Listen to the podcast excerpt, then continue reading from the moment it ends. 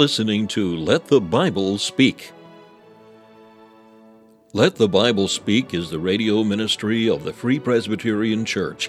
Stephen Pollock is the pastor of Free Presbyterian Church of Malvern, Pennsylvania. The church is located at the junction of 401 and Malin Road.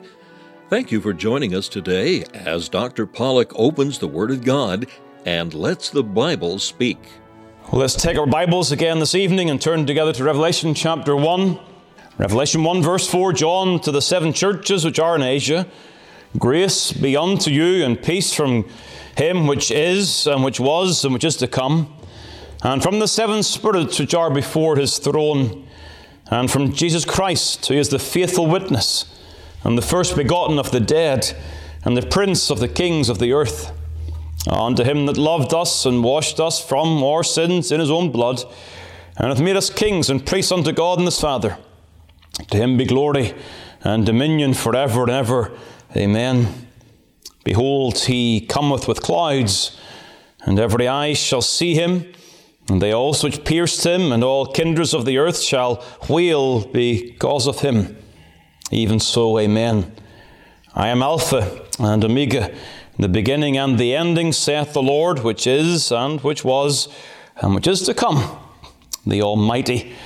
John, in verse number four here, is writing to seven churches which are in Asia. These are real historic churches in the first century, but they also serve as representative churches of that particular time. And in these days, we have considered already, these are churches that are suffering for their faithfulness to Christ Jesus. John refers to himself as a companion in tribulation in verse number 9. They're suffering persecution under the reign of Domitian. The presence and power of such a ruler is yet another display of the conflict between the dragon and the woman. Imagery that we see developed in this very book. The conflict comes as the seed of the serpent. Here, Domitian seeks to harm the seed of the woman. Here, Christ and his church. And these are real events that are the outpouring of tremendous spiritual conflict. We, we war not against flesh and blood, but against principalities and powers. And so the church in these days that John is writing to are churches that are warring in the midst of great conflict. That conflict that is manifest throughout all generations, even our generation. We live in this conflict, we suffer in these days. We know in Romans chapter 8 that if we are children, then we're heirs, heirs of God, and we suffer as joint heirs with Christ, that we be glorified with Him, and we suffer with Him. As Romans 8 18 tells us, Paul reckons the sufferings of this present time are not worthy to be compared with the glory which shall be revealed in us. There is this transition. It's not even a transition, it's a revolution between conflict and peace that comes in the coming of Christ. At this time, there is suffering. In the time to come, there will be glory. And so we seek to understand and to draw comfort in our present sufferings.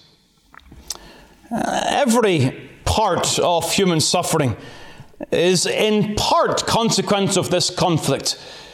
May not be persecution from an evil ruler, but everything we suffer in this world is to some degree a consequence of sin and the impact of the fall. So we're trying, how do we live in light of our sufferings? How do we live in light of our afflictions? Well, we remind ourselves that well, God works all things together for good we, believe in the wise providence of God and the outcomes that we tries us, we will come forth as gold, as Job testified in his own book. We know that Christ's grace is sufficient. Whatever the thorns may be, the power of Christ is sufficient to help us in our weakness. We know that in our sufferings we grow in likeness to Christ. Oh, we're in a crucible of affliction and we find ourselves being more conformed to Christ's likeness. We know that when we suffer, we will be able to comfort others in their sufferings and their sorrows. How the Lord helps us, enables us to help others. And these are helpful considerations. As we assess our afflictions and our trials, these are important things to keep in mind from the word of the Lord. But there is a truth in the word that ought to comfort us but that also will bring some needed reality in our sorrows. And that truth is that the coming of Christ is presented as an encouragement to the suffering church. That's the case here in Revelation 1. Behold, he cometh with clouds, verse number 7. And it acts as a parallel to Paul's words in 2 Thessalonians chapter 1 verses 5 through 10, where Paul reminds the suffering Thessalonians that it is a righteous thing with God to recompense tribulation to them that trouble them. And when will that happen? It will happen when Christ comes in flaming fire, taking vengeance on them that know not God. He does not offer the Thessalonians the assurance that they will know justice on this side of Christ's return, but they have the assurance they will know justice on the further side of Christ's return. When Christ comes and takes vengeance on those that know not God and obey not the gospel of our Lord Jesus Christ. In that day, Christ is glorified in his saints and also pours retribution upon those who deny the gospel. That's presented by Paul as a comfort, and here by John as a comfort to these suffering churches. The coming of Christ is intended to comfort us, to strengthen us, to give us reassurance. But that also it leads us to a matter of reality, and that reality is that we may suffer until He comes or until we die. The fact that Christ's coming is presented as a comfort is indication that we may not have all our afflictions dealt with this scene of time.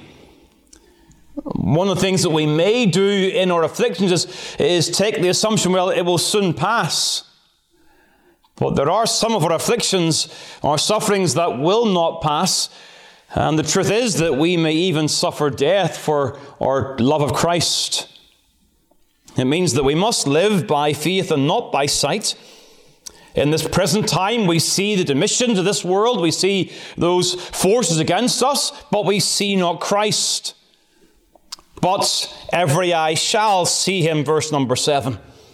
Though now our physical eyes fall upon the evil around us and our own sufferings, yet there is coming a day that we will see Christ along with the rest of humanity. And we are to take hold. We're to take hold of the truth of Christ's return and use it to encourage us as we live in the midst of conflict. Christ's return is to be a comfort to us. And it's that thing that that's that theme that I want to leave with you for a few moments this evening. First of all, regarding Christ's return, note that it is a return in glory. The reference here in verse number 7 Behold, he cometh with clouds. Uh, we sometimes think of that in terms of coming in the clouds. And that he's going to come on a, a cloudy day, as it were. And such, of course, is, does not do justice to the language of the Word of God. And the reference to him coming in the clouds here, of course, is a reference that we find over in Daniel chapter 7 regarding the Son of Man, the Ancient of Days, the messianic fulfillment of that being Christ Jesus himself. You turn back to Matthew 24, uh, and you'll see again that in the language of Christ himself, as he speaks of his own coming, he does, he takes from the language of Daniel chapter 7, and he refers to it in verse number 30 of Matthew 24. And then shall appear the sign of the Son of Man in heaven, and then shall all the tribes of the earth mourn, and they shall see the Son of Man coming in the clouds. And note, the clouds of heaven and that coming is with power and great glory.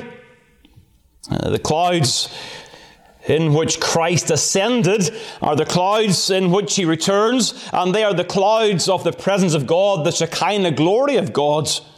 He comes in power and glory. His return in the clouds is a return in glory.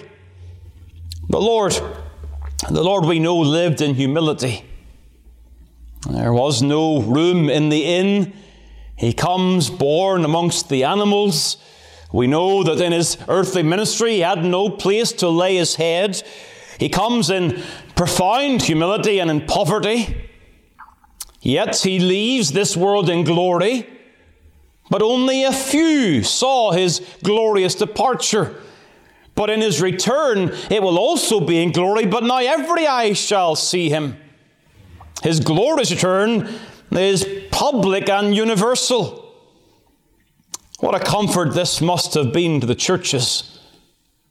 Their Saviour, whom they see not, they love. Yet their Saviour, their friend, their shepherd, their king is despised. But not then.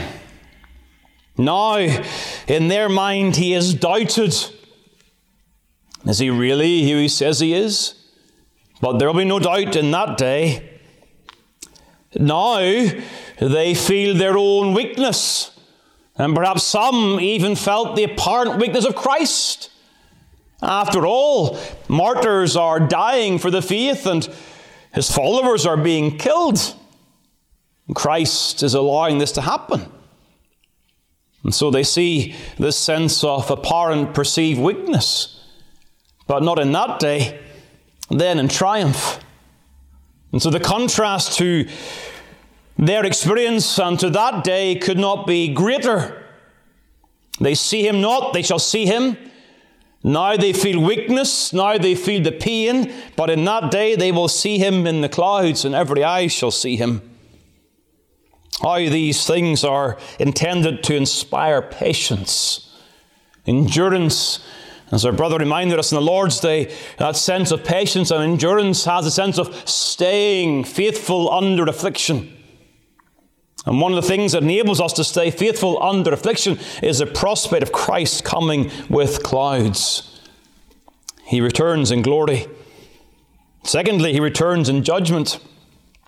I read the words, the language of Second Thessalonians, that Christ's return is a taking of vengeance.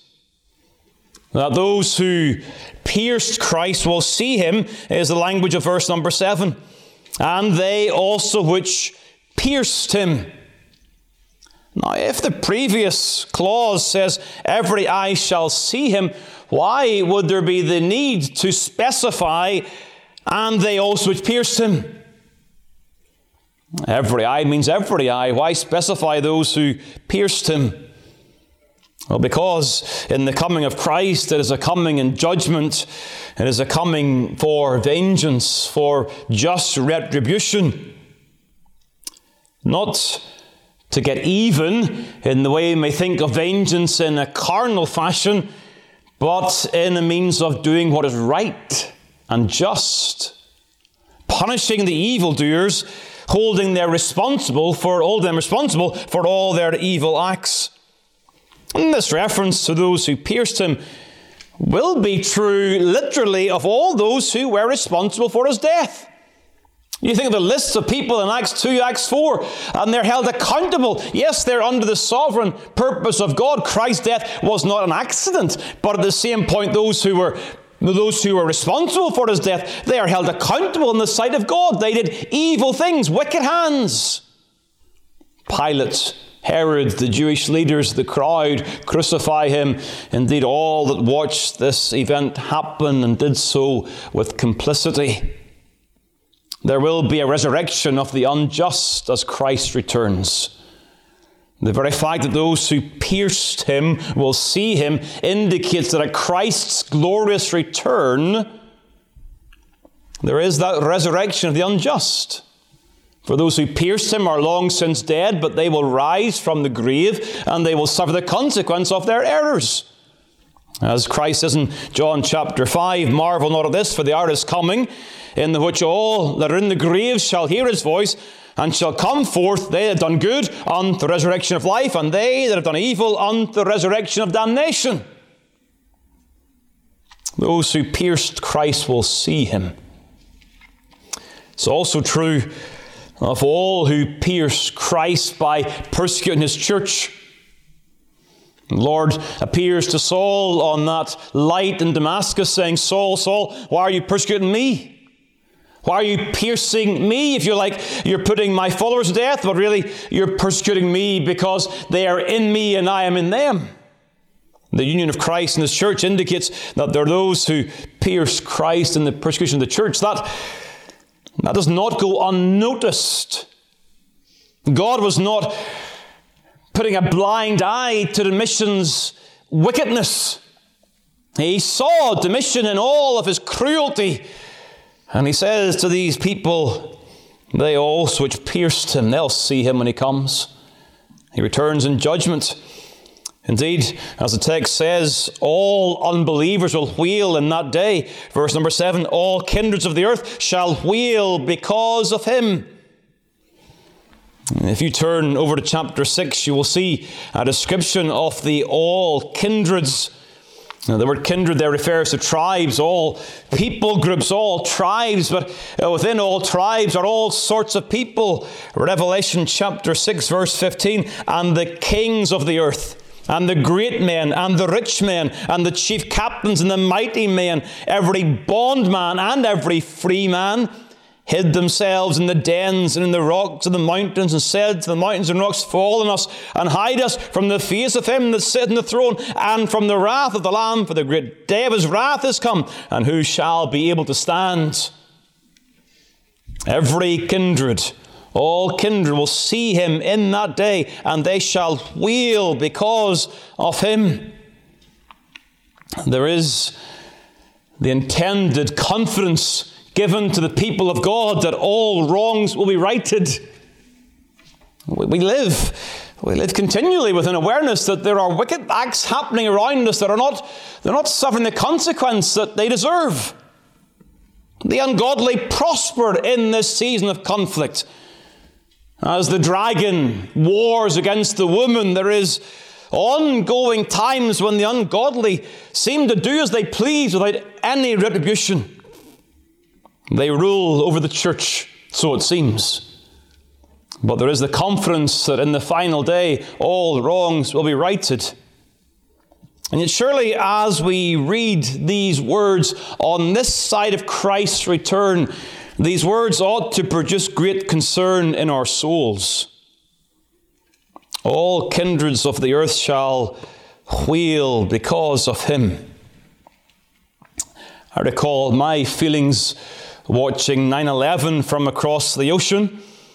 Uh, for us, it was mid afternoon, and as here, so over there, many, many stopped what they were doing and found themselves watching the television screens. I couldn't get away from the thought of the fear of those souls in the floors above the impact. When you perceive human fear, it has a tremendous impact upon your own thoughts. Or else you're stony. Or else you lack all compassion, but the prospect of people suffering fear is a very moving experience, even if you yourself are not suffering that fear. You read Revelation chapter 6 and you read of the fear of those in the judgment day. The inevitable consequence of their sins being wrought upon them. And they cannot escape, though they may try to, they have no means of escape. It's too late, and they shall wheel because of Christ.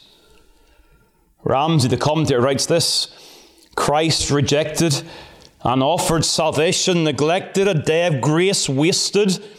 This is the thing that will give the lost sinner his keenest anguish and wring from him at the last a bitterer wheel than devils ever uttered.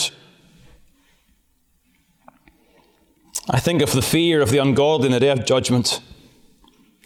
I know that I will rejoice in the triumph of Christ's kingdom, but I want to feel for them now. I want to look ahead to that day that I would feel properly for them and have a proper burden for their souls. I don't ever want to have a heart that doesn't care that there are people in our areas, in our homes, who will be part of that company in Revelation 6 crying out in fear. I want that always to move me. I want it to move you as well. That we'd properly pray that some who at the present are in that company will be rescued by the blood of Christ, set free to come to the point that they will not wheel because of Christ, but will praise God because of Christ. That ought to be our burden, our desire. And so, yes, there is a return of judgment. And then finally, there is a return of completion, a return of consummation, if you like. Verse number eight I am Alpha and Omega, the beginning and the ending, saith the Lord. Alpha, Omega are the first and last letters of the Greek alphabet, defined in verse number 8 as the beginning and the ending, and then in verse number 11 as the first and the last.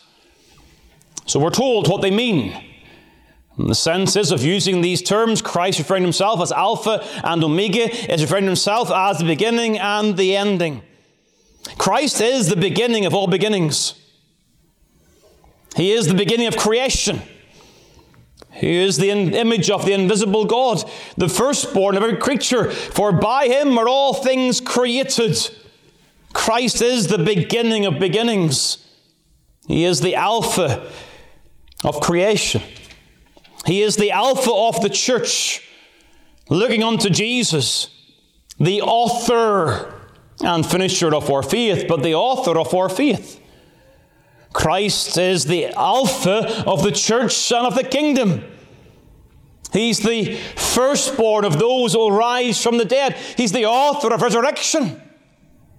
He is the Alpha in the sense of every Alpha, every beginning has its origin in Christ. Your beginning, physically, has its origin in the work of Christ in creation. Your beginning spiritually has its origin in the work of Christ in regeneration. He is the giver of life. He is Alpha and He is Omega. He is the conclusion of all conclusions. Verse number six To Him be glory and dominion forever and ever. Amen. We are to grow in grace in the prayer of Peter in 2 Peter 3:18. Grow in grace and in the knowledge of our Lord and Savior Jesus Christ. To him be glory both now and forever. Amen. Again, in the words of Colossians chapter 1, verse 17, and he is before all things, and by him all things consist. And he is the head of the body of the church, He is the beginning, yes, the beginning, the Alpha, the firstborn from the dead, that in all things he might have the preeminence, the Omega. Alpha and Omega. For of him and through him and to him are all things. To him be glory forever. Amen. Romans 11, verse 36 as the Omega of salvation. Christ is the one who saves us to the uttermost. Full salvation, final salvation, eternal salvation, as He finishes the work that He begins. As He is the Alpha of your souls, so He will be the Omega of your salvation, author and finisher. He who gives you grace, the grace in which you live, is the one who will give you the grace even in your resurrection. He is Alpha and Omega. He will not fail to accomplish all his purposes. And that's why I say that verse number 8 gives the sense that his, his coming is a coming of consummation, of completion. And the assurance of this coming to complete the work is based upon Christ's attributes. Saith the Lord, which is, and which was, and which is to come, the Almighty. As the eternal God is described as the Father in verse number four. So, what was true of the Father is true of the Son, co eternal, co equal with the Father. The Father is the one which is and which was, and which is to come. And so the Son, verse number eight, which is and which was and which is to come, the Almighty. Christ is self sufficient, which is and which was Referring, of course, to the I am of Exodus chapter 3, it's a reminder that Christ is not dependent. That means, just to think of that in the simplest terms, that means that Christ is not reliant on someone else to complete his purposes. You may have plans in your life, but you understand that your accomplishing of those plans depends on somebody else or something else. You're also conscious that there are things that may come and thwart your plans, not for Christ.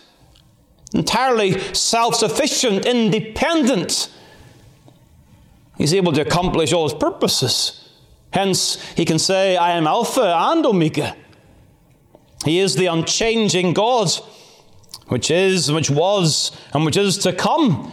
Even in the future, He is the unchanging Christ, the same yesterday, today, and forever. He is unchanging in wisdom. The wisdom that brought about salvation is the wisdom that will ensure the securing of salvation. Unchanging in his faithfulness, having kept his word all this time, he will not fail to keep his word when he comes. He's unchanging in his love. In glory, Christ's heart towards his church has not cooled, even despite our persistent sin. He is the unchanging Savior, unchangeably our mediator. He's unchanging in His power. He is the Almighty. In our unbelief, we doubt the Lord's present power and rule. We wonder, even as we pray, we wonder why more souls aren't being saved. But we forget that the devil is entirely unable to prevent the salvation of one of Christ's sheep. The devil cannot prevent the salvation of one of Christ's sheep because Christ has all power, all authority. He is Alpha and Omega, and the devil cannot snatch a sheep out of Christ's hand. Don't doubt the Lord's power. The Lord's power is securing all his good purposes, and not one of his good purposes is failing.